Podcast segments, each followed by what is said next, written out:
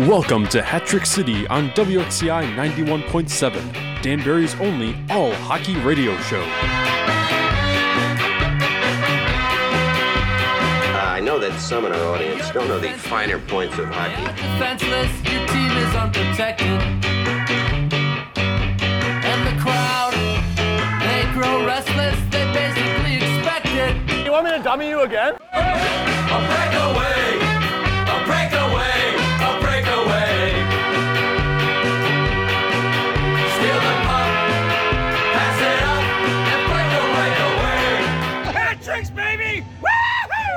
Good evening, folks, and welcome to WXCI Danbury on FM at 91.7 and streaming online at WXCI.org. Live here from Western Connecticut State University. You're listening to Hat Trick City, Danbury's all hockey radio show. I am DJ Patty Cake, and I am joined by my wonderful co-host, Mr. DJ Uncle Matt. Matt, how we doing? Doing pretty good. DJ Uncle Matt is in the building. Great to be here tonight for another episode. Yes, and we have a very, very cool episode for you guys. We have Hat Tricks' head coach Billy McCreary coming in talking about this past weekend and what to expect this weekend, as well as Danbury superfan Postal Joe Trench. Got a few words about him. Postal Joe Trench is one of the mega fans here in Danbury, and he, he's got a lot of stories from over the years. And uh, he's the one million view man on Instagram. I posted a video of him just saying "Wahoo, Hat Tricks baby," and uh, he he got over a million views on there. So it's it's gonna be great just to kind of connect with him and hear some stories today.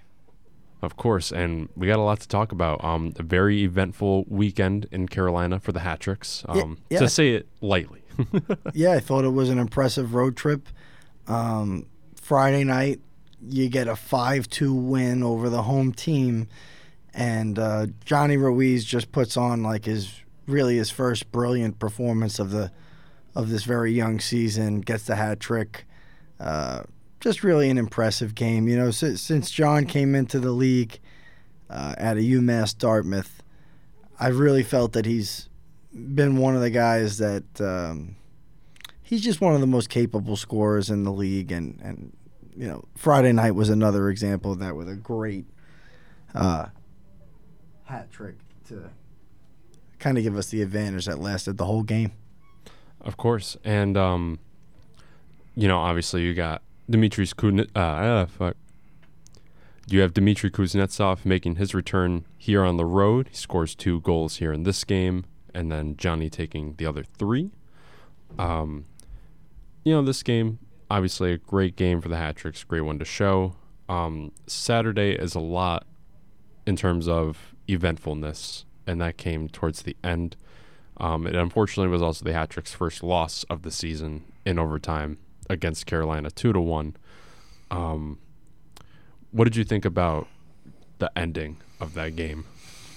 You know, um, one of those situations where I think if you look at the penalty summary very quickly, it, it, it starts it starts to get It starts, yeah, it's like right. But if you Yeah. look at earlier in the game, uh, there was a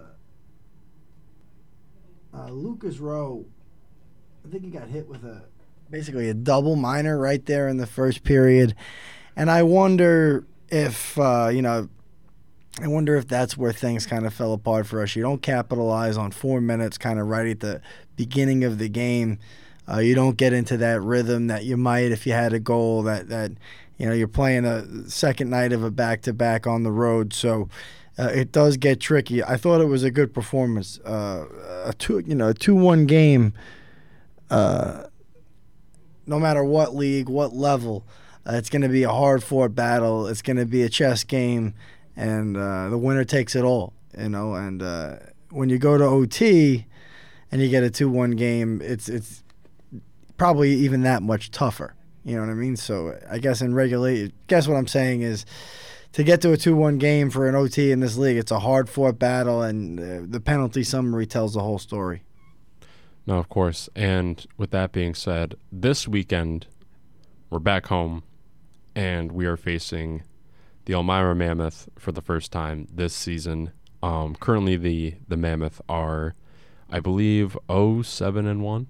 Um, correct me if I'm wrong there, but so they have not gotten a win this season. They've gotten at least a point just off of that OT loss.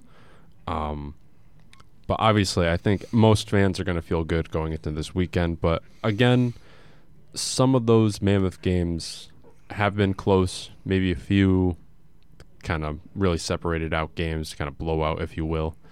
Um, but I really think the Hat Tricks have a fair shot at pretty much taking down the Mammoth for the weekend. Yeah, you know, it goes to something that you and I addressed with Billy McCreary kind of later on in the interview we did with him. It's like, hey, a new team comes into the league, whether you have a 20 year hockey history or not, like Elmira does, it's a new organization. Uh, it seems like they got a very late start with everything, and it's showing. They haven't won a game. Uh, I think they've more or less struggled the whole way. We're talking about. Yeah. uh, I think the first game was a, was a 10 to 10-1 1 loss, loss. you know, and then uh, you're uh, you're having trouble rebounding from that afterwards. You're even playing in a close game. I think the closest game they played is a five, six to five loss. Uh, Yeah. To Watertown. I guess they. I guess they only lost four to two to uh, Binghamton the other night. Yeah. So i- it's going to take a while for them to gel. I, I don't know if they have the firepower to compete with a Binghamton right now. Uh, definitely not a Danbury. So uh, it's going to take a while for the Elmira Mammoth to form an identity, you know. And, and we talk about it um, just in just in the fact that if the league continues to expand, not every team is going to be very good. And Yeah. uh, we, we've said that before, maybe about some other teams on the show, but uh, it's going to be a struggle for those teams initially. Now, saying that, uh, Motor City has played very well. Uh, they've been pretty pretty consistent throughout. Um, I I taking a look at their record right now. What are they five and two, uh, with an overtime loss in there? Yeah. How many points? 15 points on top of the Continental Division. So they're, you know, not to say that every expansion team is going to struggle, but you have to get an early start in this league. I think the early start that the Danbury Hat Tricks got was just having people like Herm involved, people like Billy involved, uh, people like even at that time Nick Niedert involved. Um, so it's one of those situations where when you come in and you start a team from scratch with people that haven't been involved in this league very long, I think that's where you kind of lose time. And I think if you come into the league and you have a few key people like Mississippi does, and Joe Pace and uh, a few others that have been involved, Phil Esposito, uh, being former Danbury coach Phil Esposito involved down there. I think that I think that that's where you get the head start. That's where you get the momentum. And right now, I don't know if this Elmira club has many people involved who've had a had a history in the FHL. It's its own beast, the Federal League. So I think you need the right people involved. And this weekend, we're going to see if they're able to put together a team uh, on the road that's going to compete against Danbury. Of course, and well said. And we also have two huge theme nights going into the weekend. Friday being Military Appreciation Night, um, something close to me. But we also have on Saturday night, Movember Night, which is pre-gamed by your Mustache Classic. Yeah, it's all part of one uh, experience this year, and uh, this is the fourth year we're doing the Mustache Classic here in Danbury. Ice hockey outing for men's cancer and suicide prevention. Uh, so Movember is an organization that funds thousands of um, men's health initiatives around the world, and uh, since it started, um, they've raised about a billion dollars. Yeah. So it's really great thing to be involved with. We've uh, we mean meaning just really my hockey, my beer league hockey buddies and I have have developed a great working relationship with Movember. Uh, this is the first year we're kind of combining our our efforts with the hat tricks. and we're going to be having Movember night, and you know, with that going to be the presence of uh, Steve Carlson, who played uh, Steve Hanson of the Hanson brothers in Slap Shot, and Doug Smith, who inspired the movie Goon, which is based on his own autobiography. It's a great book. If if the fans in Danbury haven't read the book, they should really go out there and give it a look because it's an interesting tale of uh, hockey and uh, a very interesting story of how somebody had no hockey background at all, really, like Doug, and ended up, you know, as kind of a hired gun enforcer, tough guy that, you know, he's a big dude. Uh, he's even bigger on skates, and uh, he still looks like he could beat up an NFL player you know, and, he, and his playing days are long over. So hopefully we'll get Doug on the show and also get Steve Carlson on. You know, Steve's battled some cancer, uh, and he's still going through uh, different daily battles and little things that are side effects of cancer treatment. Uh, but he kind of heard through Doug what we've been doing up here for Movember the last last few years in Danbury um, starting with our tournament in the morning. And then uh, we have an afternoon banquet that leads up to the Hat Tricks game. It's the third time we're going to be able to go to a Hat Tricks game. I love it. I actually created it in some ways so that my friends from the city who I play hockey with and, you know, kind of grew up with and are close friends with uh, can experience it. You know what I mean? Can come up here and go to a Hat Tricks game one night. And I, I try and give them a pretty good excuse Yeah. uh, to, to, to do it. So uh, the Movember thing has been great. It's been great working with the Hat Tricks this year. If anybody out there wants to come down and watch the games, uh, come down. You know, we're really, you know, we're, we're about raising money and, and, and putting a good cause together, but we're also about just including the community in something good. I want people in Danbury to be able to come down and say, you know, they, they came down to support, you know, uh, just a good event for hockey here in the city. This is, you know, we're not really charging people to come in or anything like that. It's you come down, take take a look at the tournament in the day, and uh, you know, support men's health and and you know Movember's Movember's work, which has been really near and dear to me, um, especially over the last couple of months. You know, my my father passed away in late August very suddenly and uh, he was a big part of this. He wasn't a really a hockey guy, but he was a musician, and uh, he always played. Uh, uh he always played. Um, you know, God bless America, America the Beautiful. He always played America the Beautiful at the Mustache Classic, and uh, it's going to be different without him this year but I know that I started this because my dad had actually lost his dad to prostate uh, testicular cancer in the early 1950s.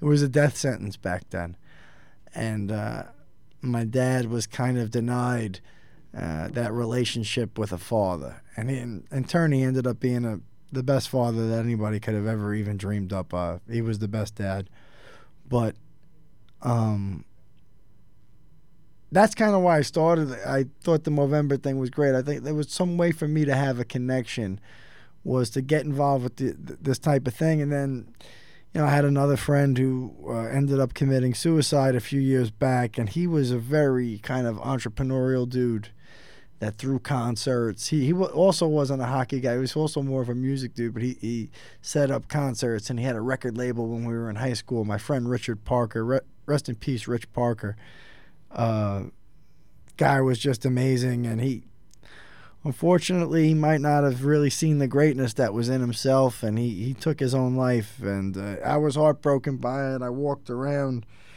really hurt for a while. So, you know, to kind of, you know, to kind of wrap things up is something we've been passionate about. It's a Mustache Classic. Uh, this is going to be the biggest year we've ever had with uh, Steve Carlson coming out, Doug Smith coming out. All we have people coming from California, Arizona, uh, Pittsburgh, Cleveland, uh, obviously New York City and New Jersey and and, and uh, parts of Massachusetts and uh, upstate New York. So it, it- Pennsylvania, uh, my Philly guys, uh, we have. There's actually, believe it or not, we actually have a sibling kind of event going on. I'm not going to be able to attend because I'm going to be here on Friday night, but there's a concert in Atlantic City called Mo Show 2.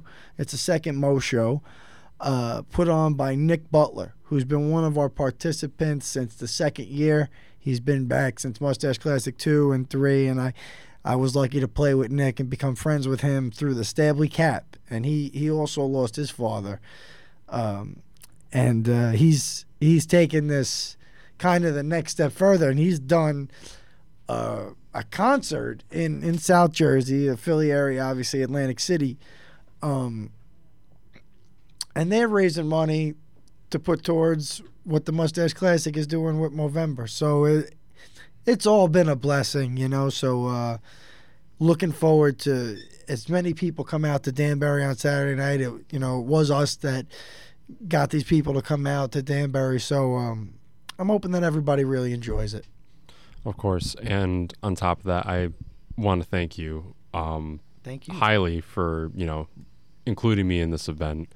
Um, you know, I, I never thought I'd be PAing one of those events and, you know, being head of game day and you know, that, that's that's awesome and I, love it and, you know, doing it for such a good cause is, you know, even better on top of that. Um, you know, it gives me an excuse to grow out a mustache. But to, to say it, that's like the lightest thing. But overall, you know, it's it's good to get the word out on that. I I feel there needs to be more um, attention when it comes to men's health in in a nutshell. Um, especially with you know with suicide and cancer. But yeah. Well, you're seeing it all. Um, know, you're seeing it all right now. Um, I go back a long time now. I'm a graduate student here at uh, WestConn, so it's uh, you know I, I was working in the magazine business, and I had attempted to do a story on some of the suicides that were going on in the NHL, um, and some of those issues, and uh, I found that at the time 10 years ago, uh, I was in kind of out in Vancouver investigating Rick Rypien's uh, untimely death and trying to write a story about the impact that, that this was, you know, on young men. These these these deaths in the NHL, and we didn't get the story together mostly because the the culture around it was kind of preventing me from getting a lot of people to talk. I think it's changed now a little bit, but not much. It's still something that's very r- risque or just, you know, a, a taboo to talk about or something like that for some people, but i it's something you have to be very aware of. Um, you know, our friends, our teammates. One thing I've learned through beer league hockey is that, you, you know, if you play long enough, and, and I've I'm getting up there now in the number of games I've played in beer league hockey, and it's just you get a sense that you're part of a community, and and you, after a while you learn a lot about the the guys on the team and the people on the team, and you have a lot of different conversations with them. And the truth is, I just don't know where I would be without those conversations.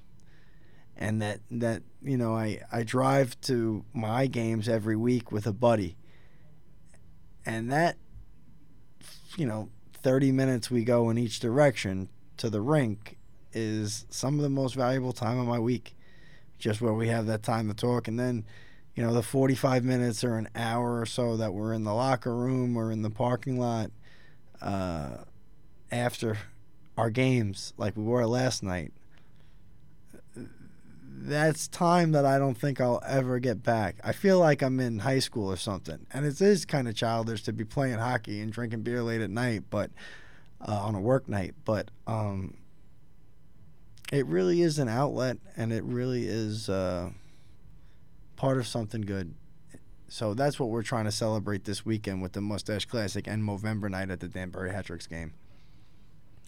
Of course, and to kind of segue into our next topic on a lighter note, um, there is another team being added to the FPHL out in Virginia.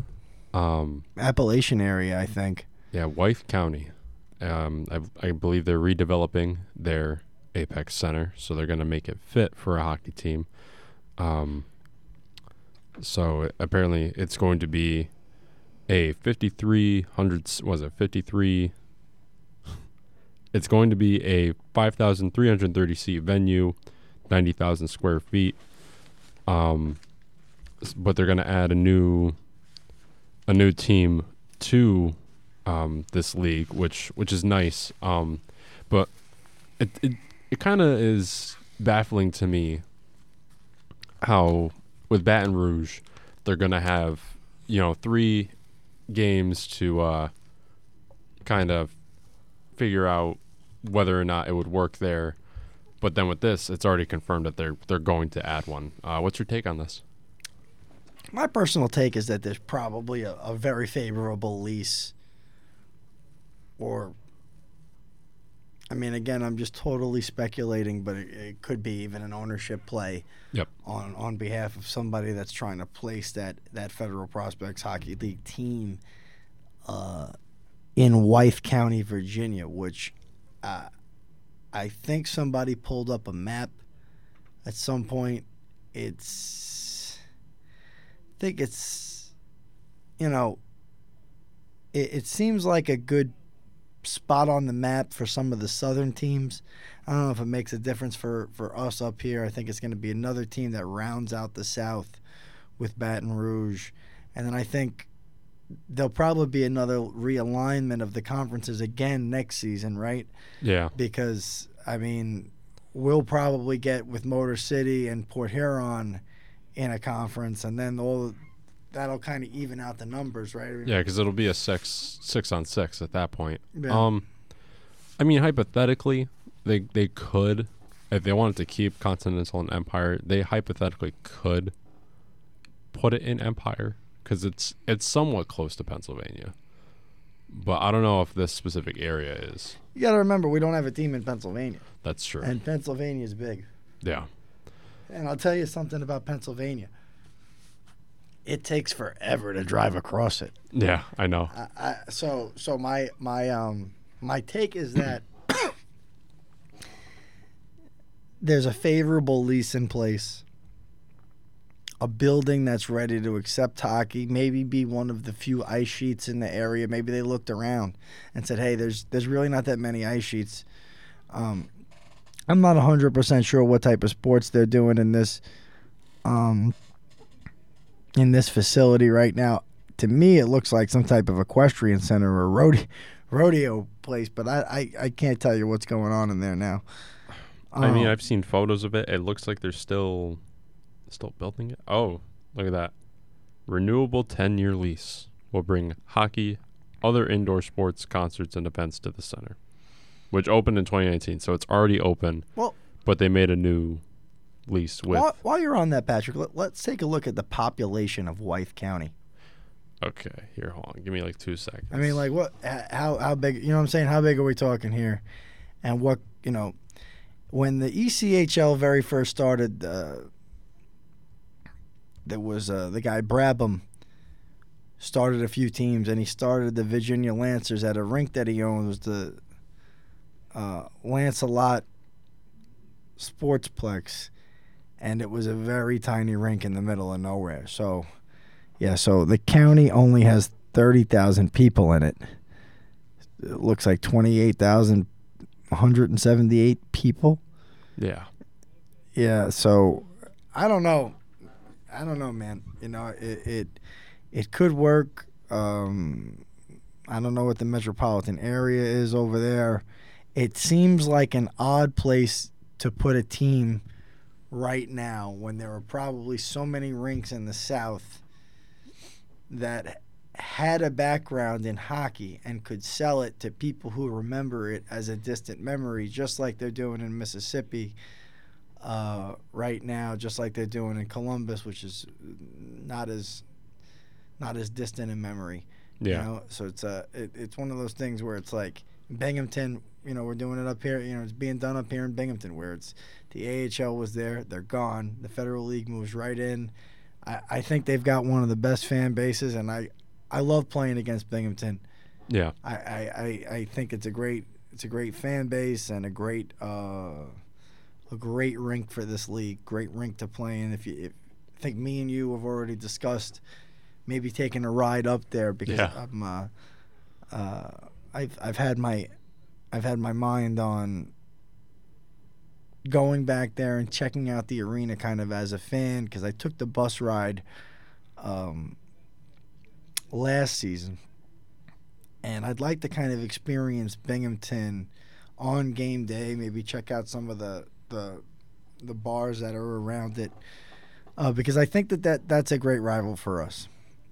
But I don't know what's going to really become of this Virginia team. It does seem, you know, it, it does seem like a bit of a gamble. You know, I, I didn't, you know, maybe we can take a look at kind of take a look at the video and see what they're claiming is the strength of having a team in this uh, in this building.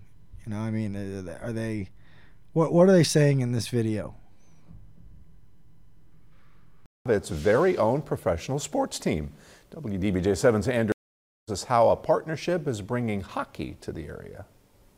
Wythe County is getting a professional hockey team, and they're going to hit the ice next season right here at the Apex Center, which means a lot of work is about to begin to turn all this dirt into an ice rink. It's going to take tough work, hard, long hours to make something like this successful, and we'll do it. Wythe County is leasing out the Apex Center to Apex Drive Holdings, led by Barry Soskin. He says hockey will have a future in Wythe County, along with concerts and other events. And I hope that we bring things that, that make people want to come and use the facility. This is all about the community using this building, and they haven't since it was built, in my opinion. Matthew Hankins is the assistant county administrator for Wythe County. He says this lease agreement will benefit the community in many ways. It helps them to establish a market here, and then it lets us, uh, you know, continue to, to see revenue that we can either uh, turn back to the county for use or that we can reinvest in the property. This franchise, yet to be named, will play in the Federal Prospect Hockey League. And I want them to be uh, your team, the community's team. What do you want it to be called?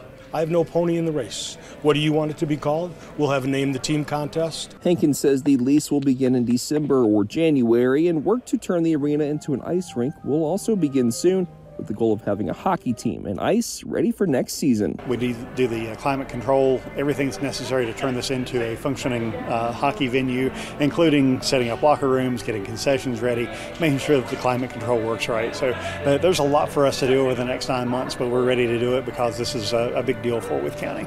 In Wythe County, Andrew Webb, WDBJ7. Okay. Um, in nine months, that's a big ask. Yeah, it takes. Uh, I think it's going to take a lot. Well, they're going to really have a. Yeah, I guess nine months to get. You need a training camp in September and stuff like that going. Um, listen, this news video was was well done, and um, I'm glad that somebody's excited about the federal federal league coming to this place. I, you know, we're gonna have to we're gonna have to wait and see on this because it just I don't think we know enough about where they plan to draw people from. If you know, it's it's with county, not Wythe. With Yeah, with Uh, my mistake. I hope they go. I hope they go with just Virginia something because there's really no other hockey team. Uh, you know, like, like, at this level around there or anything uh, is not. I don't think there's, you know, is uh, I guess Norfolk is in Virginia, the yeah, Admirals. the Admirals. But uh, other than that, you know, I, I think they should just go with something Virginia. Wythe county is going to sound kind of silly, uh, you know, I think. But um, hey, they're in.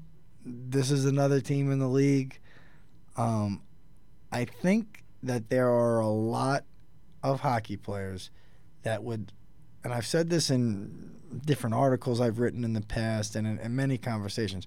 I think that there are a lot of hockey players at this level that guys from Canada, guys from New England, guys from the Midwest that are going to want to be down south for the winter, even if they're only making a couple of bucks. You know, you get down there, you find a part time job, you play hockey, you live free, rent free. Um, you know, it's not the end of the world. So I think uh, at some point, uh, there are going to be as many Federal League teams in the South as there are Southern Professional League teams, I think, in the SPHL. I agree with that. Um, I also noted, or uh, I also noticed that the owner of this new team is the same owner for the upcoming Baton Rouge team as well as the Thunderbirds that already exist, Barry Soskin. Um, I think he's trying to like really make a dent in this league with you know putting more teams in. I want to, you know what? That's that should be someone we try and get is him. I want to go into his thought process. He's passed through. I, I don't know how many interviews he gives at length, but he's passed through here a few times. Uh, I think I met him once, uh, maybe in 2014 during the Whalers or something like that. Mhm. Um, yeah, listen, he's got a piece of almost every team in the league, really. I think. Uh, does he have a piece of Carolina Yep. and Mississippi and Port oh, Huron? that's right. Yeah. So so listen, he understands the business model. And the reality is this. If he could put that business model in place and then find a local owner to do a lot of the running around, I think the league could grow. If you could teach people, it's like any other franchise opportunity, right? You're teaching people how to make money with a specific type business within a network. I guess. And that's that's what he's doing. And listen, more power to him. Uh, I think one thing I wanted to talk about is one great piece of media um, that's come out recently is so we have the guy Trav is the backup goalie to Trevor Babin, who was fantastic last season for Delaware, even though they were really struggled through a you know, a garbage season. Uh, but Travis Travis Ridgen is the backup goalie, and he's also a prolific YouTuber and vlogger, and he's been doing it for years.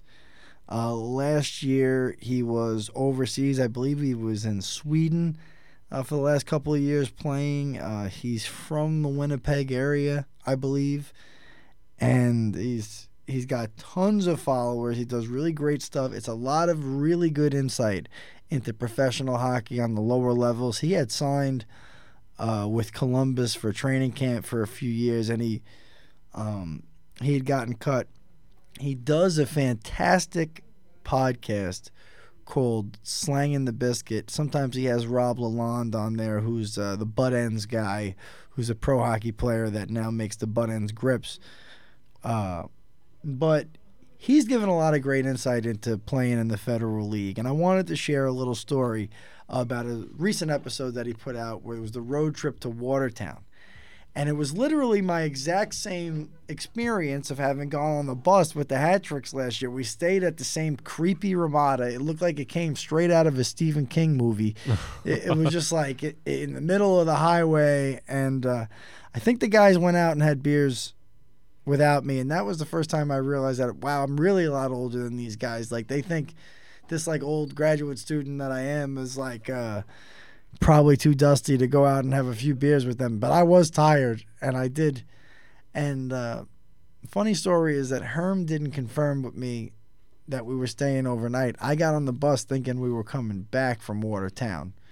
It was at the end of the season when we stole a victory from them without our main players, and Frankie McLennan had a really great game in net.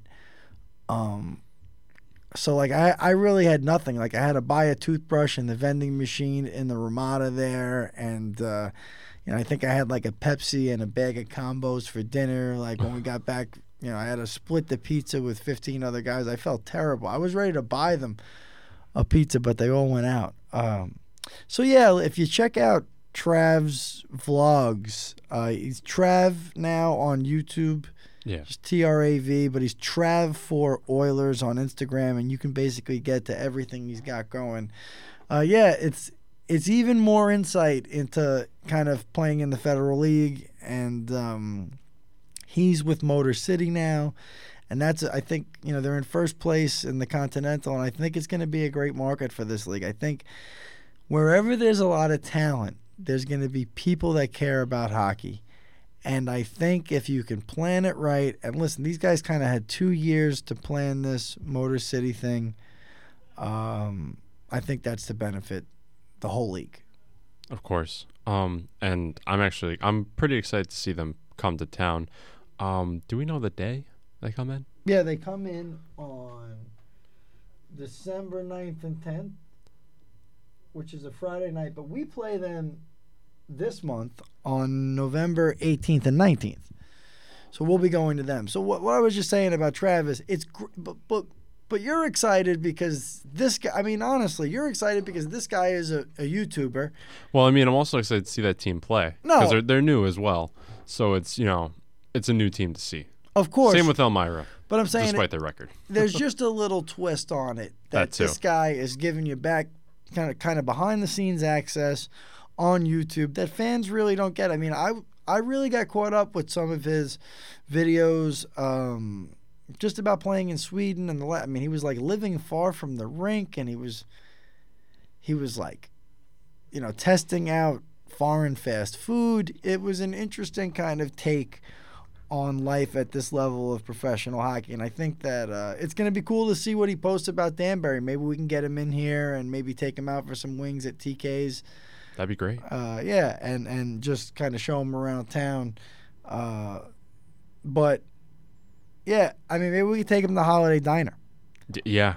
Um, which you just recently had your first experience with, which kind of surprised me. I thought you'd already been there at least once. Yeah, I popped my cherry, and I literally mean cherry because there's a cherry in the milkshake. Ah. Um, but um, yeah, I we were recording earlier, and we broke for a couple of hours, and I went down the block to Holiday Diner, and I had a black and white milkshake. And this is not a paid advertisement. This is mm-hmm. not any. This is- co- this is just my experience having an excellent milkshake. And if you've ever seen, I know you college kids, if you're listening, I know you guys are watching Pulp Fiction for the first time, where there's the $5 milkshake. Well, you know, inflation and, you know, almost 30 years later, I guess, the milkshake at the average diner is now eight bucks, but it was worth every penny at the holiday diner. The black and white milkshake was great. I'm almost thinking that I have to grab one on the way out of here just to satisfy, you know, the kind of the, the chemicals in my brain right now.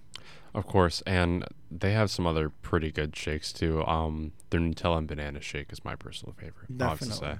That's a good one to try out. I like the uh, the yeah the chocolate and banana too was good too. I, I they have a lot of stuff on that list, and I have no doubt that we will be going back to Holiday Diner at some point. This is not an advertisement. We're going to be going there, and if you want to get Pat's autograph, it's a good place to meet us. Or after- Matt's autograph. after the show. Yeah, yeah. There you go. And um, no, they have excellent food there too, and they're they have monthly shakes, so they have a new flavor every month. Yeah, there's a So- flavor of the month, and it's on a little sign outside the diner. It's a great place. It's one of the best places downtown, and I think, I think I want to trek over there for dinner one night um, before the game. Uh, maybe, maybe before a game later in the season, because we're going to be pretty busy this weekend. Yeah. Uh, with the Mustache Classic. Um, It's also a pretty cozy atmosphere in there. I like it's really down to earth. Yeah, really Yeah. down to earth, cool spot, and uh, great location right there. So it's it's kind of like you can go here, you can go to the Mhm. rink, and come to campus. Shout out to George, by the way. Yeah, shout out to George. Uh, absolutely. Um, Pat, tell us what are you what are you thinking about the the hat tricks and Elmira this weekend? I think it's going to be a pretty awesome battle to watch. I mean, I don't want to be like that guy, but I, I think we're going 2 0 on the weekend. Knocking on wood there. I'm, I'm superstitious like that. I don't want to Okay. say things like that, but I genuinely, I think we're going to have a decent matchup. Um, you know, they they were able to put up some goals against some even some top teams like like Watertown. I mean, they're not. We were talking about this a little bit earlier that they're not the Watertown they once were last season, but they're still at least a a good enough team to be up there and to play the way they did against Watertown. I think that they have a chance against us, but I don't know if it'll really finish. And that's why I think that the hat tricks really have to capitalize, especially early in the season, and and kind of get that distance between them and other teams in the division. Because look, Watertown's not what they used to be. I don't think Elmira or Delaware is really going to make a big dent. Although Delaware did have a really good win this weekend, right? I, I believe it was either this past weekend or the weekend before. We could check. It was uh was it a game? It was a Watertown game, wasn't it? I believe I think it was. It was against um, it's against Watertown. Let's see. Yeah, six to three on the fourth. Yes. And they ended up losing the next night on Saturday. But hey, uh, you know, that goes to show you what kind of shape Watertown is this year compared to last year. We haven't seen them yet, but that seems like a bad loss uh, to a Delaware team that has struggled, although they've gotten out of the basement of the division because Elmira hasn't won a game. But yeah, I think it's you know it's really going to come down to in my mind the hat tricks in Binghamton in this in this Empire division. I think so too. Um, but honestly, I, I also think another like the Continental's also just great to watch in general. I mean, you got that new Mississippi team, not performing as well as one might think they would be, but you know, in, in comparison to another new team that's coming out like Motor City, they're they're on top of their division right now, five two and one. Um, honestly, the, this league is full of surprises, and you know that applies to this season too. I think. I I think too. I mean, listen, there are going to be some surprises, and I do think that, you know, just the way things are right now in the Southern Professional League, it's there are less jobs. Eh, We're going to get to a point where there are less jobs in that league than there are in this league. I think it is so right now. Mm. But I could tell you something. These guys start coming down. Guys come back maybe from Europe looking for different places to play. Guys maybe leave junior or college situations over the next couple of weeks and are looking for a place to play. You can never know what happens in this league. If Delaware or Elmira, you know, is able to bring guys in that are in that situation where they're leaving a team early in the season or they you know, they played a semester of college, I think a perfect example of a guy you could get in a situation like that is Bryce French. He came to Danbury last season. He played a ton of games for us, played a ton of games for Carolina at the end of the season. So uh, it, it, there's that opportunity out there to get guys, and I think that makes the difference in this league. I don't think, you know, I don't think many other leagues have that kind of flexibility where guys could say, "Hey, you know, I'm I'm I'm- I'm done with junior hockey. I just don't want to keep doing this type of thing anymore. I want to go on to the pro thing for a while, see see where it takes me, see if I can go overseas." That's what happens in this league, and I think you, you see it all the time. And we're gonna see guys that, you know, have been sitting home waiting for Southern League teams to call waiting for a couple of foreign, and, and they're not going to get that call, and they're going to come looking for us, and they're going to be decent players for us or anybody else in this league. Uh, so uh, I think we talk about that too. I think that's probably a good way to segue into bringing uh, Billy McCreary on the show today. Of course. So maybe we'll take a quick break, and we'll bring Billy in here. All right. Stay tuned. If you served honorably in our nation's armed forces and you're looking for a way to continue serving your fellow veterans and your community, then join AMVETS. Each year, AMVETS members volunteer millions of hours at VA healthcare facilities from coast to coast, helping to improve the lives of their fellow veterans through the VA Voluntary Services Program. AMVETS posts and departments also participate in a wide variety of community service projects, ranging from Americanism in our schools to supporting the Special Olympics and Boy Scouts of America. Even if you no longer wear the uniform today, you can still serve through the AMVETS by joining today at amvets.org. Good evening, Danbury Hat Tricks fans and Danbury hockey people in general. We are once again joined by Danbury Hat Tricks head coach, general manager, director of hockey operations, and sometimes occasional player still for the team, Billy McCreary. Billy, good to have you back in the studio here. Missed you last week. Yeah, thanks for the invite back, boys. Always a pleasure. Of course. Billy, looks like you did fairly well down in Carolina. Uh, let's just first talk about getting four of the six points uh, on the way down there. Yeah, I mean, obviously that was uh, it was a goal for us, and we we would have liked to come back with you know five or six, but we'll take four on the road, and I thought uh, you know it was a good start for the boys as far as you know getting on the road and, and getting to work. Could you talk about the atmosphere, kind of going into the first road game of the season, just just just in general for the for the players and for yourself? It's probably one of their earlier home games of the season. Did you guys kind of deal with any um, any activity from their fans, or was it loud down there? Yeah, they had a good uh, they had a good crowd. It was a nice environment to go into. It's uh, you know I I love that building. Going back to my SPHL days, they were the uh, I think it was the Twin City Cyclones back then. Um, so you know they've always got a, a rough, tough crowd, and um, yeah, it's it, it was a pleasure to go in there and you know have to compete in front of them. Oh, you let me go next. You could. no, you go. Next. Talk about Friday night's result real quick. What did you see from the guys, and how did the how did the uh, the competitive balance between the Danbury team and Carolina shift the next day? Yeah, I thought uh, night one we pretty much executed our game plan to a T. Um, I thought you know Willie played well in net and uh, really took away any any momentum they had. Um, and you know, I thought it was a pretty convincing win for us.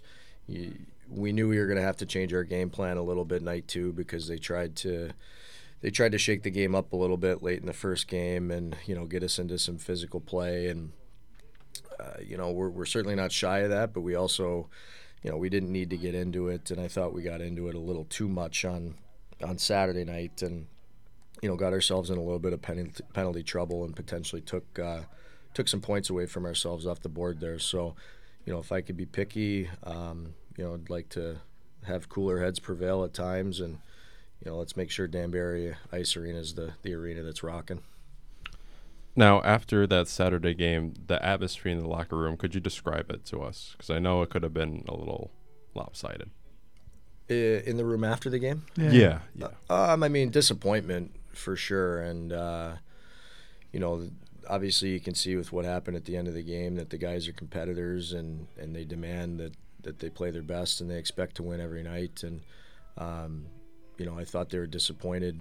We were disappointed uh, to an extent, but we also knew that, you know, we didn't have our best. And, um, you know, we just got to make some adjustments and be a little bit better to, to close out six points on the road in this league so far early in the season, you have a lot of you have a lot of new guys in the mix. A lot of guys that are either playing their first professional games, really, or they're they're playing their first professional games with the Danbury Hat-Tricks.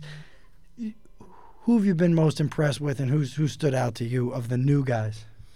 That's a great question. I mean, there's there's a lot of them, so you know we could be here for a while. But uh, you know, Luke Richards has been a has you know kind of popped off the page here as of late. Uh, Zach Pantaleon, he's he's a skilled player, but he plays with a ton of grit, and you know I think um, I think we've yet to see you know his best. Um, you know Jared Yao has been great on the back end for us, so you know across the board, um, you know those guys factor in, in, into our depth, and you know they've been a big driver of uh, of our success here as of late having two overtime games on the weekend, um, do you feel that was mainly because of just the battle of the goalies, or was it something on the team that didn't click that those two nights? No, I mean I thought both goalies were great. Um, you know, their goalie was uh, was pretty stingy. He was tough to beat, and, and Willie was the same way. So, you know, anytime you run into to those hot goaltenders, it's it's tough to beat them. And um, you know, as a coach, I don't mind those low scoring games, those overtime games, and you know, it's uh, it's good to, to test you know our mettle early and, and you know get the guys into those experiences because you know we're to have to get used to them and, and we got to find success within those situations. So by now, most people listening already know that your um, your one game suspension for whatever happened at the end of the Saturday night game has been reversed. You will be, you know, barring anything else, you will be uh, behind the bench tomorrow night, which is Friday. Billy, take us through the last three minutes of that game, and tell us what happened there. What led and what led to, you know, a suspension being handed down amongst a few guys, and and ultimately being reversed. Yeah, I think uh, I think we let the momentum get away from us. Uh, we stopped playing our game and, and we started, you know, allowing our emotions to get the, the better of ourselves, and you know, myself included. Um, and, and you know, if if I let my emotions go, you know, the boys are certainly going to let their emotions go a little bit too. And so I think if we can um, just tighten up and understand that we're there to get a job done and try to take the emotion of the game out of it as hard as it can be you know it, we talk about this being a business and getting on the road and going to work and you know that business like mentality you know takes away the the emotion it removes the emotion and allows us just to focus on what we what we went down to Carolina for and that was 6 points. So you know we dropped two because our emotions got a little out of whack um, but it's a good lesson for all of us to learn early and make the adjustments and, and move forward accordingly Something I wanted to ask you, you know, um, it's kind of a two part question. You have Elmira coming in Friday and Saturday. I don't think they've won a game so far. Um, and I don't know, how, how, how do you prepare as a coach for a team that hasn't won a game? Is this an opportunity for you to play your best lines, or is this an opportunity for you to maybe put some guys that you may need down the line into the lineup? How, how do you approach it? Yeah, I think I approach it just like we do any other game, and you know we got to put together the, the best lineup we can, and, and we got to respect our opponent. Um, you know whether they've won ten games, five games, or no games, you know they're going to come in expecting to win, and, and we have to we have to respect that and, and play our best and, and be prepared for that. You know if they don't have any wins, you got to imagine that they're going to be desperate for for a win. So they're going to come in scratching, clawing, doing everything that they can to, to come out with points on the night. So if we bring our work ethic, um, you know, our skill will take over. But if we're going to rely on our skill, uh, you know, it, it could be a tough night for us. They're, they've got a good group up front. Um, they're starting to, to acquire some depth defensively. So we certainly can't take these guys lightly, and, and we got to be ready to win every shift. We got to be win, ready to win every period and be ready to win every game. Correct me if I'm wrong on this. I believe I just saw. I think their goalie like just retired. Like I saw that this morning. I'm Elmira's goalie. I think so. One of them, Constantino. Wow. I, I like just saw it this morning. So Wow, I didn't see that. Um, I, I could be wrong though, so we'll we'll go with this accordingly. But um, with that notion, do you feel there's still going to be you're going to keep it at that same level of play, or do you have to now kind of think, well, they have this goalie in net, so we got to analyze how this goalie plays as opposed to the goalie that has been playing?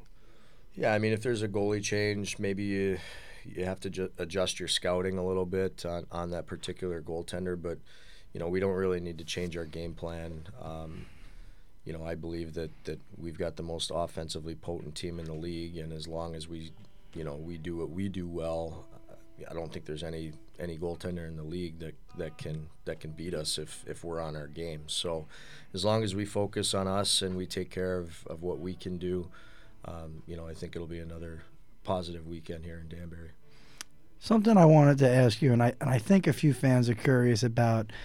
We've already seen a couple of uh, variations of goaltending combos and changes. Well, could you could you talk just a little bit about what's going on at that position and how you, how you're trying to feel things out or the status of it? Yeah, well, we've got three guys that we're, um, you know, we're certainly very happy with, and, and we trust it can go in and get the job done. And you know, we've got Willie there that's kind of been leading the charge right now. We've got Frankie McLennan. Um, you know, who's kind of waiting for his opportunity, and then we got Butler and net too. That's that's uh, he's been fighting some some sickness issues, um, COVID, all that kind of stuff. So you know, we like the guys that we have. Willie's obviously kind of been the front runner here as of late, and you know he's been playing some really good hockey. So we're going to continue to ride that, and you know the other guys have to stay ready for their opportunity and you know compete in practice. And uh, when their time comes, they just have to be ready to step up and get the job done. Something that was raised on the. Um a podcast by the dude Trav, who's playing for Motor City this season, is uh, as as you know college hockey pretty well. You know, there's there's some Division One, former NCAA Division One goaltenders in this league. Brian Wilson being one of them. Could you talk about the level of goaltending league wide and, and why it kind of is at that level? Or yeah, I mean, I, I, feel bad for a lot of goaltenders in, in the minor pro level because uh, it, it, it's such a deep position, and you know you, you look at some of the goalies that are getting cut in the Southern Pro League, and you know they've got American League games on their resume. Um, you know, and then and then we're having those calls and those conversations with them about coming to play for us. So, you know, it's it's a deep position, and um, you know, I, I certainly uh, have some empathy for those guys because, you know, it's tough to break into it, and you know, then it's tough to really uh, distinguish yourself as a starter with with all the competition out there. So, goaltending has always been a, a strong suit here in Danbury, and um, you know, we like to think that we're going to keep that train rolling here. Yeah, I, I brought that up too because I I kind of really wanted to ask you something that's been kind of I hate to bring up things you see you hear on the internet, but something that's kind of been brought up on the internet and even by a couple of fans is you know with the expansion of the league. Does this dilute the talent in the league, or is there, in your mind, you know, you've been around so much and you've seen so many different levels? Is it this expansion moving into Baton Rouge, Louisiana next year, and now now there's been a FHL franchise announced in Virginia, in a in, in a part of Virginia. Um, my question is, are there enough players to play at this level to grow to say 20 teams or something like that? Yeah, I mean, twenty at the, at this at this level might might cause some challenges. Um, but with where we're at right now, adding a couple more teams, the the depth is certainly there. The players are there. Uh, the player pool is there. Especially being a couple years removed removed from COVID, you know, if if you're asking me this question two years ago, the player pool wouldn't be there. But you know, now you've got all these guys moving out of college and, and looking for jobs at the pro level and you know, I, I think, in my opinion, this is probably the deepest the league has ever been. Um, you know, I was a player in this league back in, I believe, 2011. Um, You were a player in this league last season, Billy. That's true too. uh, that's true too. Um, but when I was, you know, when I truly thought of myself as a player, I think it was 2011, and you know, there were some good teams and some good players. We had guys that played in the NHL, the American League, you know. But I think right now the product in this league is is far beyond what it was, you know, 10 years ago, and, and certainly even five years ago. So. I think with the markets that are coming in, it's only going to continue to, to grow our level, grow our league, and you know really um, push push the uh, the envelope of what the Federal Prospects Hockey League can do. I know you're you're you're big into storylines and you you get caught up in the game like nobody I've seen Billy. Sometimes at the game, you know, we we've had situations where we're standing together and some situations where I'm just seeing you from afar. But the 26th of November, Carolina is going to be in our building. What can fans expect from basically a rematch from the Saturday night game in which you the result was that you guys suspended but it was overturned? Yeah, I mean it's certainly going to be, um, I would say, an emotional night for for a few reasons. But um, you know, Carolina coming back into town, you know, we certainly, you know, we got to take care of the points first and foremost, and um, you know, we got a job to do against them, and we expect three points in our building every night, and we're going to have to make sure that that our rink is is tough for them to come in, tough for them to have success, and you know, we're excited about certainly putting that game plan together, and um, I believe that's also the the um, the night that we're raising some funds for the Tiny Miracles Foundation and you know the the NICU babies that are out there and obviously having uh, that storyline kind of near and dear to my heart.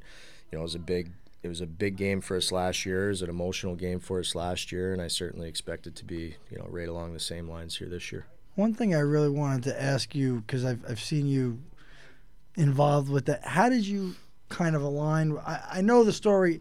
I know that your daughter was it was in that situation, but uh, how did you align with this particular organization? It's a good question. Um, you know, when, when our daughter was born, uh, she was born, I think, eight weeks premature, and uh, everything happened so quick. And, you know, the birth happened quick, and then she's put into the incubator, and they separate mom from baby, and, uh, you know, they're, they're taking care of themselves and what they need to do. And, you know, all my eyes were, were on our daughter and trying to learn about, you know, the new challenges that, that have just been presented to us. And, you know, when I kind of got a second to, to sit down, the nurses brought in a gift bag, and it, it was a bag from the Tiny Miracles Foundation. Wow. And it was, uh, you know, a book. Um, excuse me, I'm trying to keep my emotions in check here, but it was a it was a Aw. book that we still read to Isla. You know, every night. It's her favorite book. Uh, a couple sets of pajamas. You know, some some cards to take your Instagram photos with, and all that kind of stuff. So. Um, and it was also very informative. They had things in there that you know were going to help us as new parents in the situation that we were in. Um, provided us resources on people to talk to, and and you know just any information that we can learn about you know the situation at hand and how we could help our daughter and, and get through everything. Um, so they were instrumental in, in keeping us on track and kind of teaching us exactly what our daughter needed. And um, I mean, you've seen her today; she's one of the she's amazing. kids out there, and I uh, we owe a lot to that foundation. So That's awesome. big night. I just I just sent your mother some pictures of the baby yesterday. Oh, she she awesome. DM'd me. I'm So- sure she appreciates yeah, it. she DM'd me about the mustache classic, and I was like, "Oh, don't worry about it. Here's a bunch of pictures of the baby and your son. so she she really enjoyed that. And uh, Billy, b- before we let you go, I I, I kind of wanted to ask you this. We we haven't really asked other guests too much about it. Who's your NHL team? We know you bridge the line between the U.S. and Canada. It seems like you you go both ways. oh, there's no line. Straight north. Okay. But what about what about in the NHL? Like, who, who do you generally support, or do you, do you catch up with one particular team's games? Yeah, I'm a big Leafs fan. Oh, wow. Um, yeah, my dad played for the Leafs, so I was pretty much born a Leafs fan, and um, You know, I'll spare you my, my, you know. I, I mean, listen, I get it. I, I hear it every year, pretty much every weekend, right? So you know the the, the ribbing is something I'm I'm uh, you know well versed with, but uh, you know hopefully the Leafs can can change their fortune here sometime in the next fifty to hundred years. we'll see. Hope you hope we got it all left to see it. Uh, there, there, people have been talking about maybe Barry Trotz being somebody that would take that job if the team kept skidding. What do you think? Yeah, I mean, uh, I can't disagree that maybe a a little stronger of a voice back there might go might go a long way. But you know, I like the the staff they have. They've all you know put their time in and and earned their stripes. So you know, hopefully they can just kind of put it all together here because they seem to have a, a good group. They're just missing something to get over the hump. So.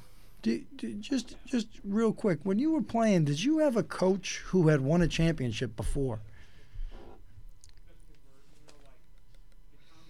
I'm trying to think. I mean, I'm I'm sure I did. Um, Like your head coach in Huntsville when you won, had he won before that? Yeah, now that I think about it, John Gibson, I believe, won a Central League championship. Um, but I guess back then, like when I played, the you know the internet was still kind of new, and there wasn't the Instagram and all that stuff, so you really didn't know guys' backgrounds unless Yeah. you really knew them as people. Um, Interesting. And a lot of times you didn't have that relationship with coaches back then. You know, they were the they were the coach, you were the player, and that that was the relationship. Yeah. So, Yeah. Um, I'm sure you know I played for a lot of good coaches, Tom Ward and uh, Shattuck St. Mary's. I got to imagine he's won some championships in, in his playing days. And Who were you in, in school with over there? Uh, at Shattuck, Yeah. a bunch of big names. I mean, my line was uh, Tyler Hirsch, who played at the University of Minnesota and actually played in the East Coast League, played in Johnstown for the old Tomahawks. Um, Zach Parise was our centerman. Um, you know, so we had we had some big names. Uh, Chris Porter played in the NHL. Yeah. He was on our team. Casey Borer uh, played a little bit in the NHL. Brady Murray a little bit in the NHL. Um, Drew Stafford. Wow. Uh, Staff was pretty much our extra forward. He was like our 15th forward, but he was a 15 or 16 year old playing with 18 year olds, and you know, so now he's uh, see him still kicking around the NHL a couple years ago. Yeah. It's, you know, it's it's good to see. So yeah, we um, we were fortunate. We won a national championship and sent a bunch of guys on to, to Division One programs. So it was uh, it was a good two year, two years of my life. That's for sure. Of course. And um, I guess to wrap things up here, if we're cool with that, um, what do you have to say to the fans for this weekend? What what should they expect for this? I mean, you got you know military appreciation as well as you know Movember night, but then again, playing Elmira, what should the fans expect this weekend? Yeah, I mean, well, you should certainly expect two wins here on home ice, but uh, you know, we we have to play fast, we have to play hard, we have to be be willing to defend our home ice, and we have to do that at all costs. So, however, we're going to come out with six points. You know, we've got a group that can, you know, we can outskill teams, we can outwill teams, we can be tougher than teams. So, you know, you're probably going to see a little bit of all that at some point over the course of the weekend, and it'll be some uh, some exciting hockey at Danbury Ice Arena. Awesome. Billy, thanks for coming in. Appreciate it, guys. See Thank you soon. Of course, thank you. You're listening to WXCI Danbury, and welcome back to Hat Trick City. This is your local hockey schedule for this weekend. On Friday and Saturday night, the Hat Tricks host the Elmira Mammoth. Puck drops on Friday at 7:30 p.m. and Saturday at 7 p.m.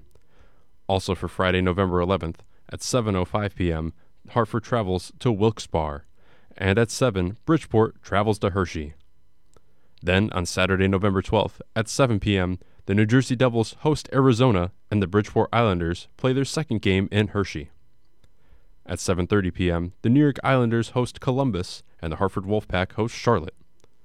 At 8 p.m., the New York Rangers travel to Nashville. Then on Sunday, November 13th, at 7 p.m., the New York Rangers host Arizona. This is Danbury Hat Tricks head coach Billy McCreary, and you're listening to Hat Trick City Radio on WXCI 91.7 FM. We have a very special guest in the WestConn studio here on 91.7 WXCI Danbury.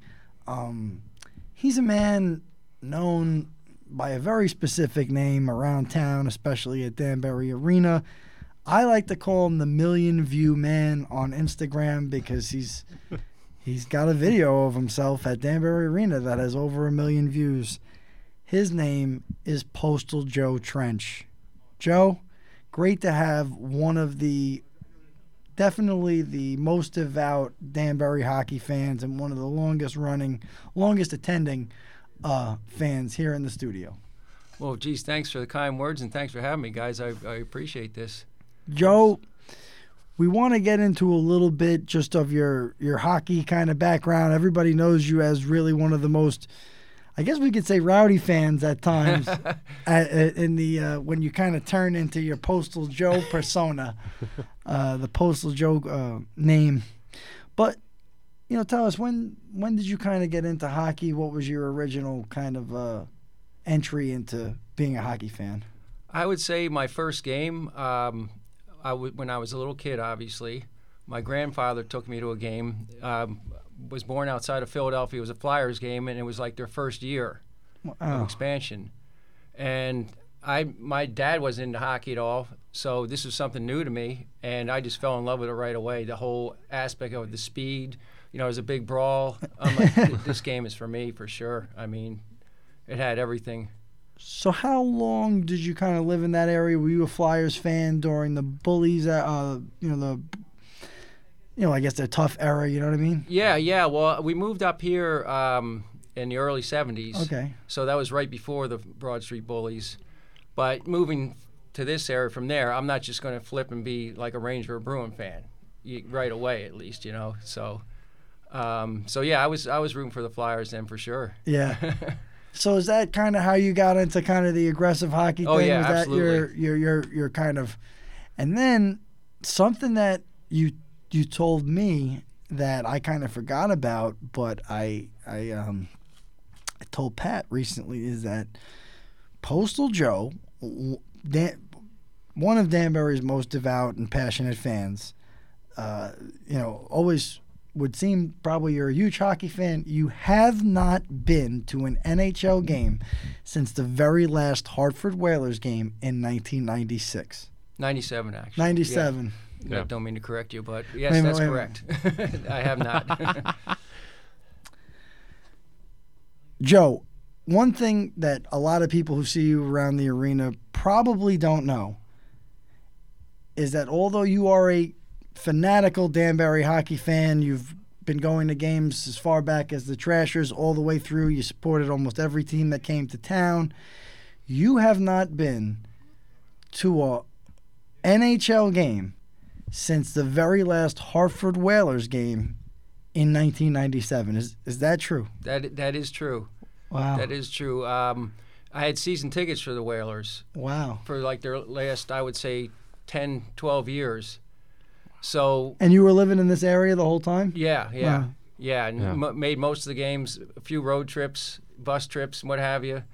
So it, that was a big, big part of me is the you know the Hartford Whalers, and when they moved, it just ripped the heart right out of me for hockey.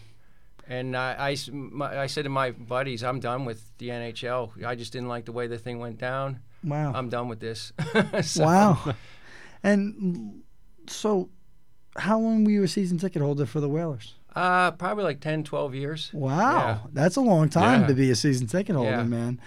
Tell me what you know. I I am so fascinated by the Whalers. I'm fascinated by. I wish I could take a time machine back to their best seasons and just go to a game and walk around Hartford after, because uh, walking around Hartford now. There's really no indication of when it was an NHL town at all. No, Yeah. very little. Again, I'm just a visitor to Hartford, but uh, no indication really of when there was an NHL team there. What, Joe? Tell us, you know, for us youngsters here, what was it like? Where did you hang out? Where, was there a group of passionate fans? I mean, Oh yeah, yeah, totally. Um, yeah, just like um, not as of a section like 102 for sure, but um, yeah, we we're all sat together in the same section. You know, I had the se- season tickets in the same seats for the whole time. Wow. Met a bunch of great people there, friends on and off the ice, so to speak. You know, I'd see them during the summers and stuff. And uh, yeah, we'd go out after the game. Uh, there was a in that mall there where they played. Uh, Chuck's was a popular place to go. Okay. Because it was right across the Yeah. hallway, basically. Um, Civic Pub, um, to name a few there. But yeah, I mean, back then, oh my gosh, like uh, in the mid '80s, there, especially that, that year, they um, they beat the Nordiques in that round of the playoffs. You would have thought they won a Stanley Cup. I mean, Wow. it was it was going nuts, and like you said, the place was popping. The the city was a buzz. yeah. Yeah, I mean, I think you know this is. They lost to the Canadiens in the next round. They still threw a parade for them. Wow. So, Yeah, that's true. Wow, I uh, that that's crazy. And guess 1997. What was your what was your kind of feeling when when it all fell apart? You know, like what when did you get the indication that the team was really gonna gonna leave? You know. Yeah, uh, I think we, we at first we were excited because of new ownership, but then, excuse me, they um, they were they had no intention of staying there, as far as I can tell. The, his end game was just to move the team to down south there, Yeah. and you know, they kept saying, "Oh, the ticket sales, blah blah blah." So they had this big thing, and people were like sharing season tickets just to get a bunch of people in there that last year. But it was all for naught. It was probably, you know, the writing was on the wall already. Yeah. So yeah, it was it was really sad those last few weeks. You know, knowing the thing was coming to an end. Uh, you know, in that last game, it was you know very emotional. So Joe, um, with the Hartford Whalers, you were there for that last game. Yes. Um, I've seen videos of you know just the standing ovation, how that went on, but those videos don't do it justice. I, I want to know from you, how was the atmosphere in that building, and you know, did was were some tears shed from oh you my personally? Gosh. Yeah. Oh yes, definitely, definitely. I mean, uh, you know, thankfully the Whalers came out in the winning end of it, and you know, one of the all-time Whaler greats, Kevin Dineen, happened to score the winning goal. But yeah, I mean, you know, it was it was for you know a little bit of anger. You know, then once it set, started setting in as the game wound down, this is our last game here. That's when the tears started flowing and emotions really kicked in.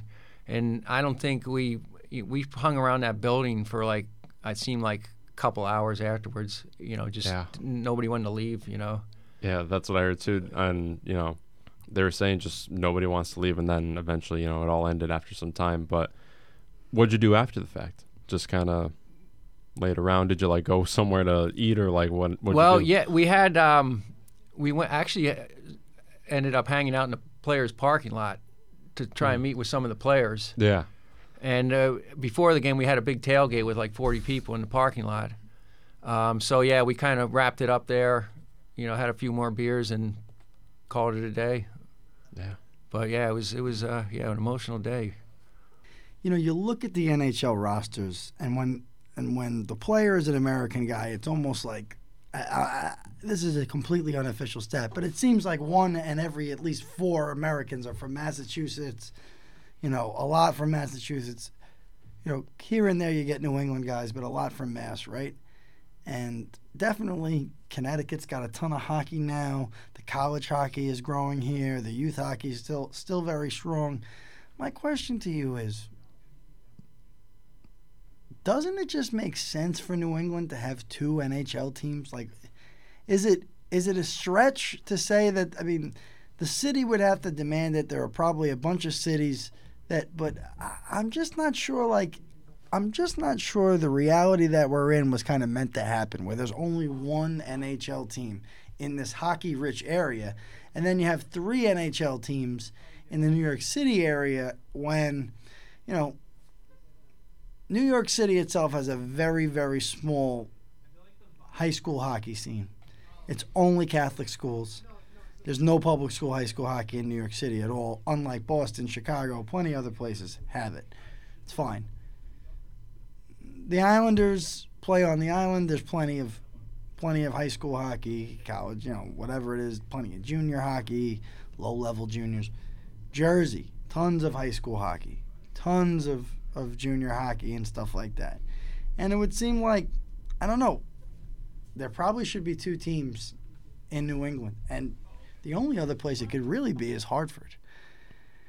And I recently read uh, Pat Pickens' book uh, about the Whalers. And one of the things that um, stood out to me when I was reading the book was that the Hartford Civic Center, up until the Fleet Center was built in Boston around mid 90s, late 90s, something like that, the Hartford Civic Center was considered the premier arena in New England even until that late date and the Celtics played preseason games there, and WWF and whatnot was doing shows there, and I'm sure it still goes on to a degree. But what do you think, Joe? Is there any any way that it would ever happen again? Do you think if if something were to get you know, if there was a new arena arena proposal, do you think Connecticut could get it done?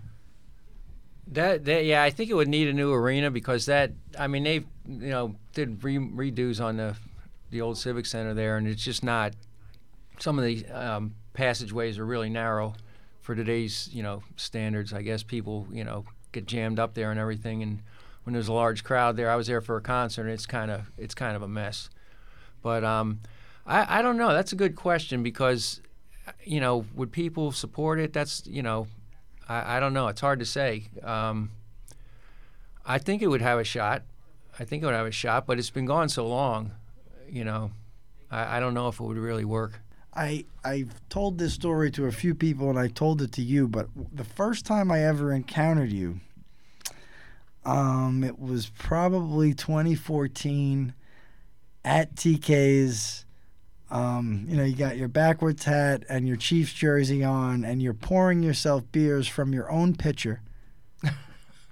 uh, at the at the at the bar there, you were holding one pitcher, and you were just telling some guy that was talking to you if you know some guy asked you if you were keeping up with whatever the Rangers were doing at that time and you were like nah I stick to the I stick to the minor league stuff now. The NHL's too commercial. You know and you're telling this guy this verbatim in the bar. So I wanted to ask you you know like you hadn't been to the NHL for so long where do you get back into hockey enough to be the postal Joe that we all know and love today from Section 102? well, um, yeah, it's a good question. Uh, you know, I went to a few. I didn't go to a Wolfpack game. That was the, the Hartford Wolfpack came in when the Whalers left. Yeah. Because uh, you know, kind of upsetting. And here, you know, we're, you're giving us minor league hockey. You know, Yeah. it was kind of you know okay. And plus, it was the Rangers farm team. you Right, know, right, right. of our rivals there. So it took a while. I finally did go to a couple games there. Then Bridgeport got a team. Went to a few games there. But what really turned me was the Danbury Trashers, of course Yeah. You know, right in my backyard here. I was uh, skeptical. Is this really going to happen? Went to the, you know, my first game there. I didn't go to the very first game. I went to like the second or third game. I'm like, what the? This is incredible. I mean, here it is right in my backyard. It's uh, the kind of hockey I love. You know, affordable, of course, and just crazy stuff. You know, it was uh, that's that's what really got me going. And you know, I'm like, this is perfect for me. What stands out in your mind from those early Trasher days? Just the, the lineup they put out there. I mean, it, it was straight out of Slap Shot. They had, you know, and not more like the, the um, Syracuse Bulldogs in that championship game, if people know what I'm talking Yeah, about. Yeah, sure. mean, they had Yeah. some bruisers and some tough guys there for sure, and uh, teams were definitely afraid to come in there and play their their game. Talking about the Syracuse Bulldogs, who the Charlestown Chiefs defeated at the end of Slap Shot to uh, win the Federal League, the fictitious Federal League championship. Um, Joe, how did you? You know, I, I I've kind of thought about this in some parallel ways. How did you feel when the Trashers folded up after two years?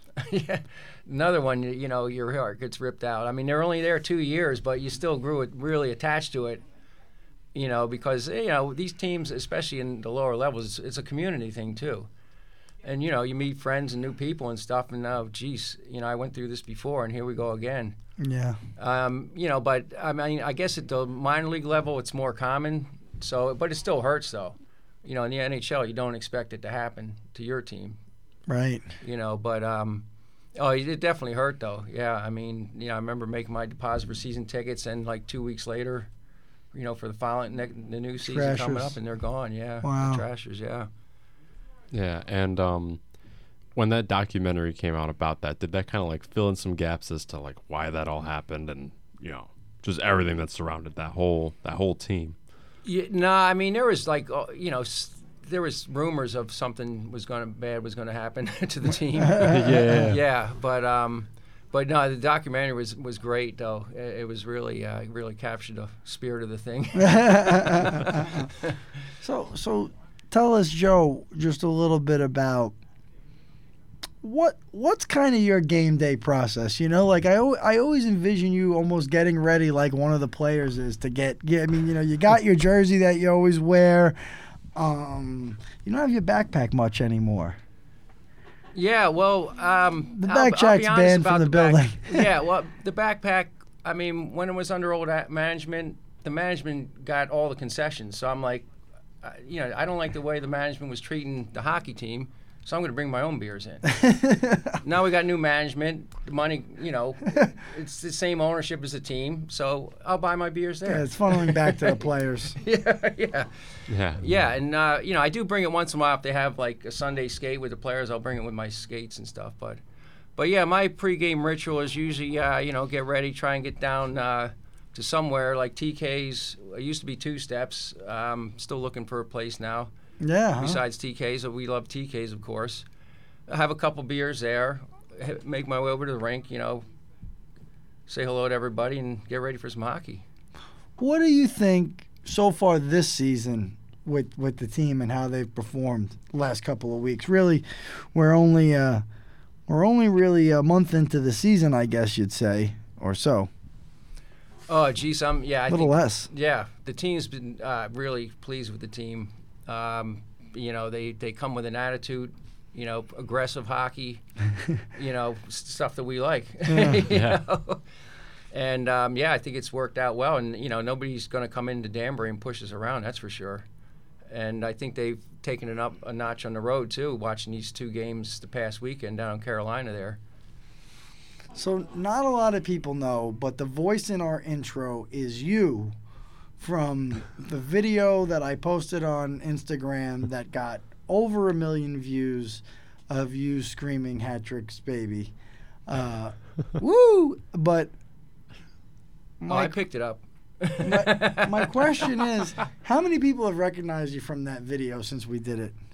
Oh yeah, I had some friends for sure saw it on different platforms, and uh, heard from people I hadn't heard from in a long time. Um, I was uh, down at a um, Bridgeport Islander game. And some guy noticed you? Yes. Oh, wow. yes, and then uh, another Bridgeport Islander game. Somebody noticed me from the magazine article. Oh, wow. On the, on the Danbury hat tricks that you wrote. Hey, you suck! Hey, you suck!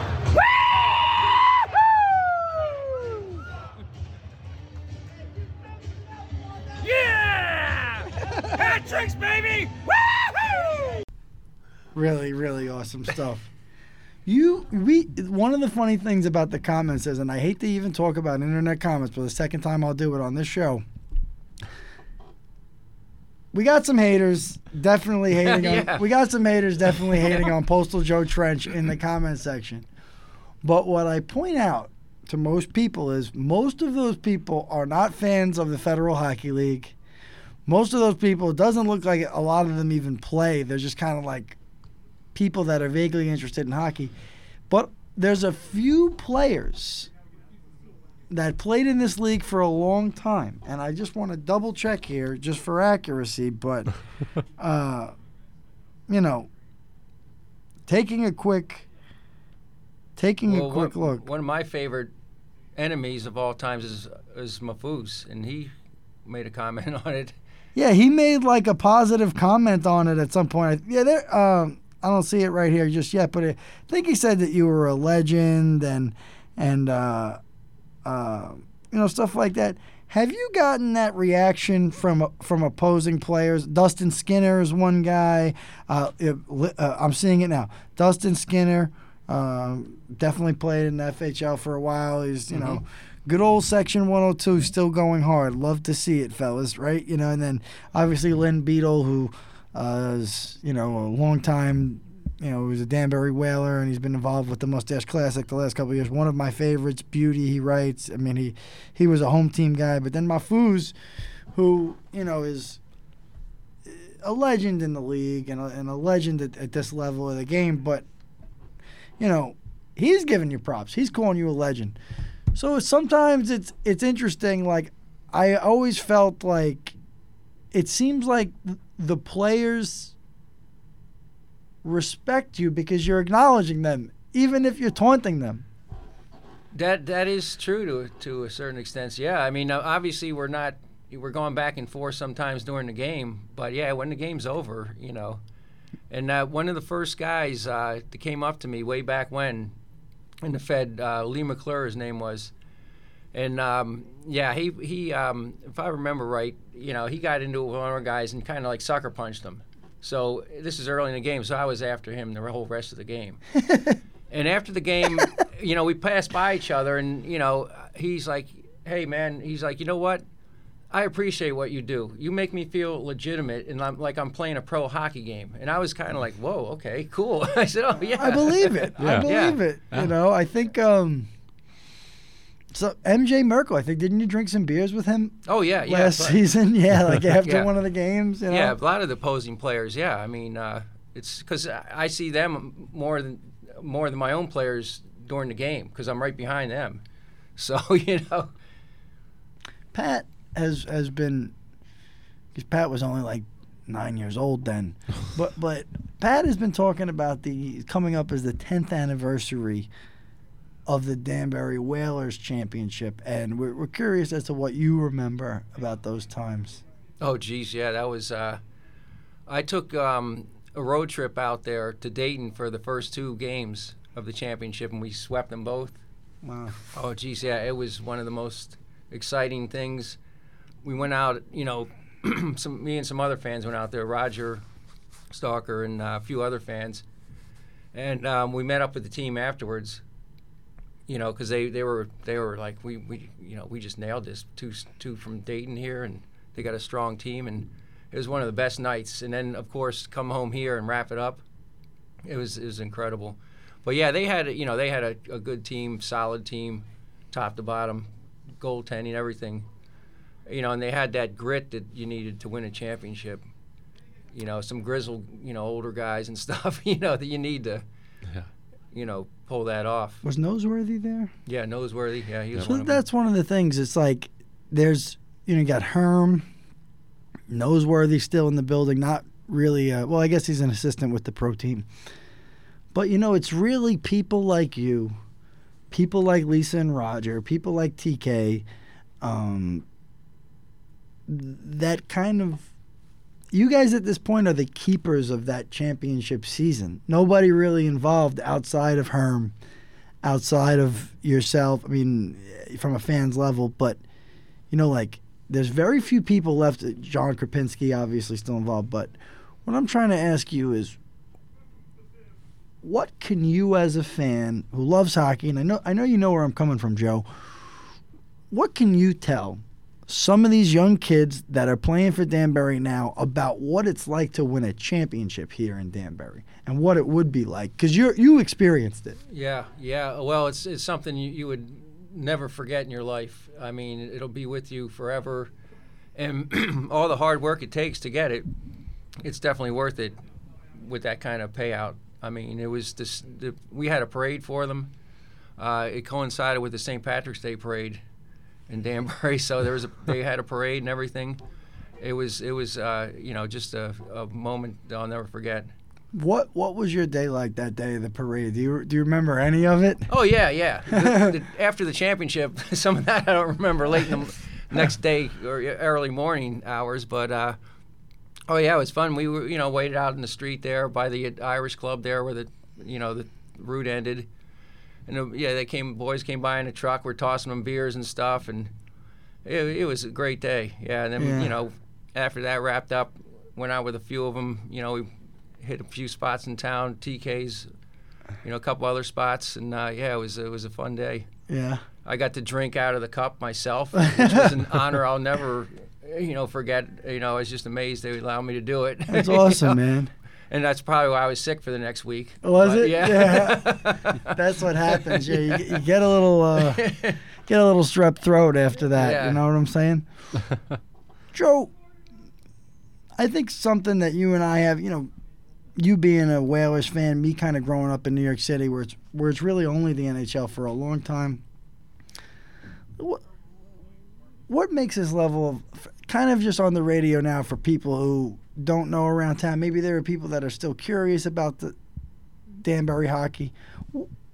What makes you so connected to it? Like what what what what's the thing that drives it home for you? Well, the thing with these guys is nobody's doing it to get rich. They do it because they love to play hockey, and they actually are getting a paycheck for it. So they're pros. They're playing pro hockey. Um, so that that's part of it. And again, you know, when I'm at those games, I feel like I'm almost like part of the team because you know they're chirping each other on the ice.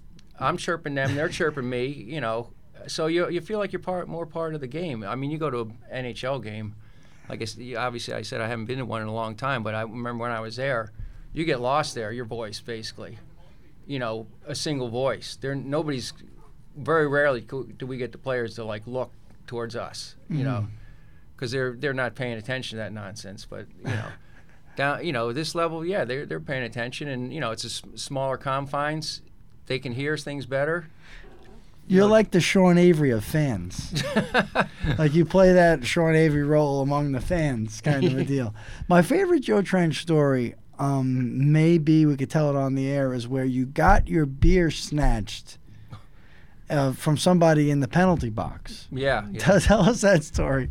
Yeah, there was a, a guy on um, Dayton, Roger Tagoon, his name was. You know, he was a tough guy. You know, and he got into it with a couple of our guys, won some, lost some.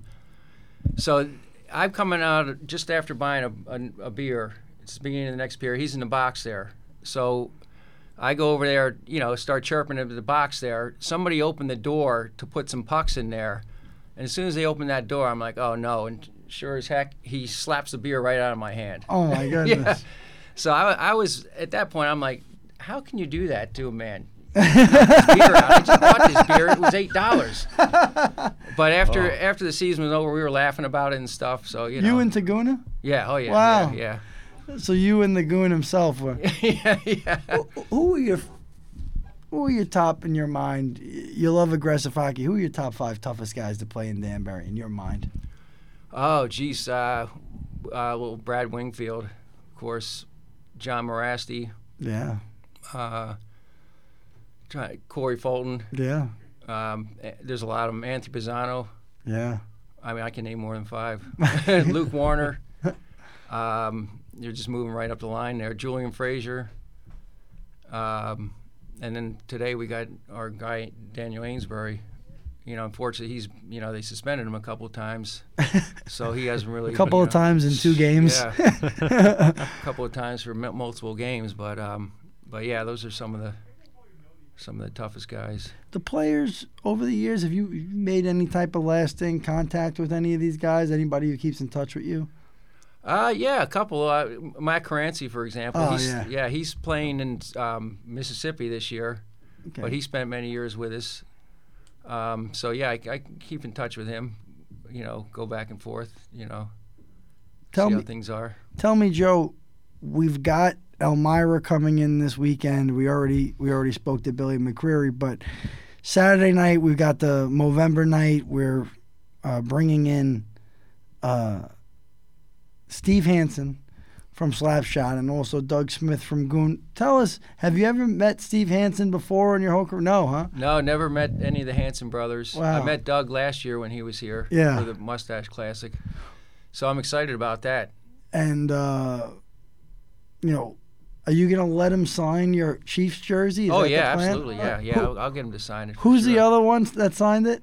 Dr. Hook. He was here, yeah. he was at a game a long time ago. Whalers Yeah. game, I think. Yes, yeah, yes. yeah, yeah. so, um, if you had to put, um, you know, a little guess on it, what what do you think's going to happen this weekend? Do, do you follow close enough to know if Elmira is going to steal a game from us? It's possible because you know, the longer those teams go without a win, eventually they're going to get one, and you just don't want to be against you. Yeah. you know, so. I mean, they they they're not playing that bad. They they, they get blown out a few games, but I, they're just uh, still trying to find their way. I think, and you know, they'll want to come in here for sure and and, and you know, put it to us. I know it might not be the best series, but uh, like I said, I could be eating my words. Wouldn't be the first time. So recently in the news, it has come out that Virginia is going to get a new team, and it's believed that this team is going to be in the Fed. So if these two exhibition games down south go well, we're going to have, I guess, 12 teams now. Um, how do you feel about that? I mean, this league is growing. You know, it's been around for 12 plus years now. So how does it feel to see it grow? Oh, it's fantastic. I mean, honestly, Pat, I thought this league was dead like multiple times. I mean, I, I, I kind of compared it to a cockroach, you just can't kill it. Yeah. Tried to kill itself a few times even, and it still didn't work. but yeah, if it gets to 12 teams, I, I think that's great. Yeah. That's great. You know, it'd be nice if we had, um, well, we have the, you know, the teams in New York there, but, um, you know, we're the only team in New England, which is kind of, you know, going back to the, you know, just the hotbed of hockey it is, just kind of weird. But I guess there is a lot of competition with colleges and what have you. But yeah, it- it's great to, if they could go to 12 teams. And yeah, that, that play Virginia, that's where where they're talking about. It's probably like about, I would say like about nine, ten hours from here. So it's not really close to us, but you know, closer for, for some of those southern teams. yeah. It's got to be, you know, with the Fed, it's it's the right combination of owner and arena.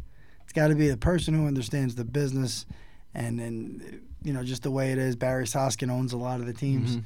so uh, you know I there needs to be more Herms, and there will be more teams. You know, more people like Herm Right. who put day in day out trying to keep the show going on.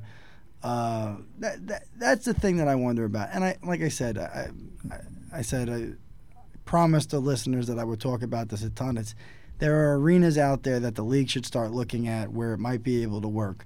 Uh, there's a new owner of the arena in Lewiston, Maine. He's got the Maine Nordiques in the NAHL. Uh, I don't know. You know, it seems like there might be a little resistance from the fans. I don't know. I, I think it's a great product. They might enjoy it. Manchester, New Hampshire. They haven't had a team uh, since That's a good spot. Yeah. since the Monarchs dropped down to the ECHL and then folded, to me, this has got to be another Binghamton situation where the FHL just tries to get in there soon. And it's been a few years since they've had a team in the ECHL in Manchester, New Hampshire. So that's another place you could look at. Uh, you can make the argument that you look at, at, at Albany. You, but again, there are empty arenas that have an ECHL history all over the Northeast Trenton, New Jersey, Atlantic City, New Mhm. Jersey.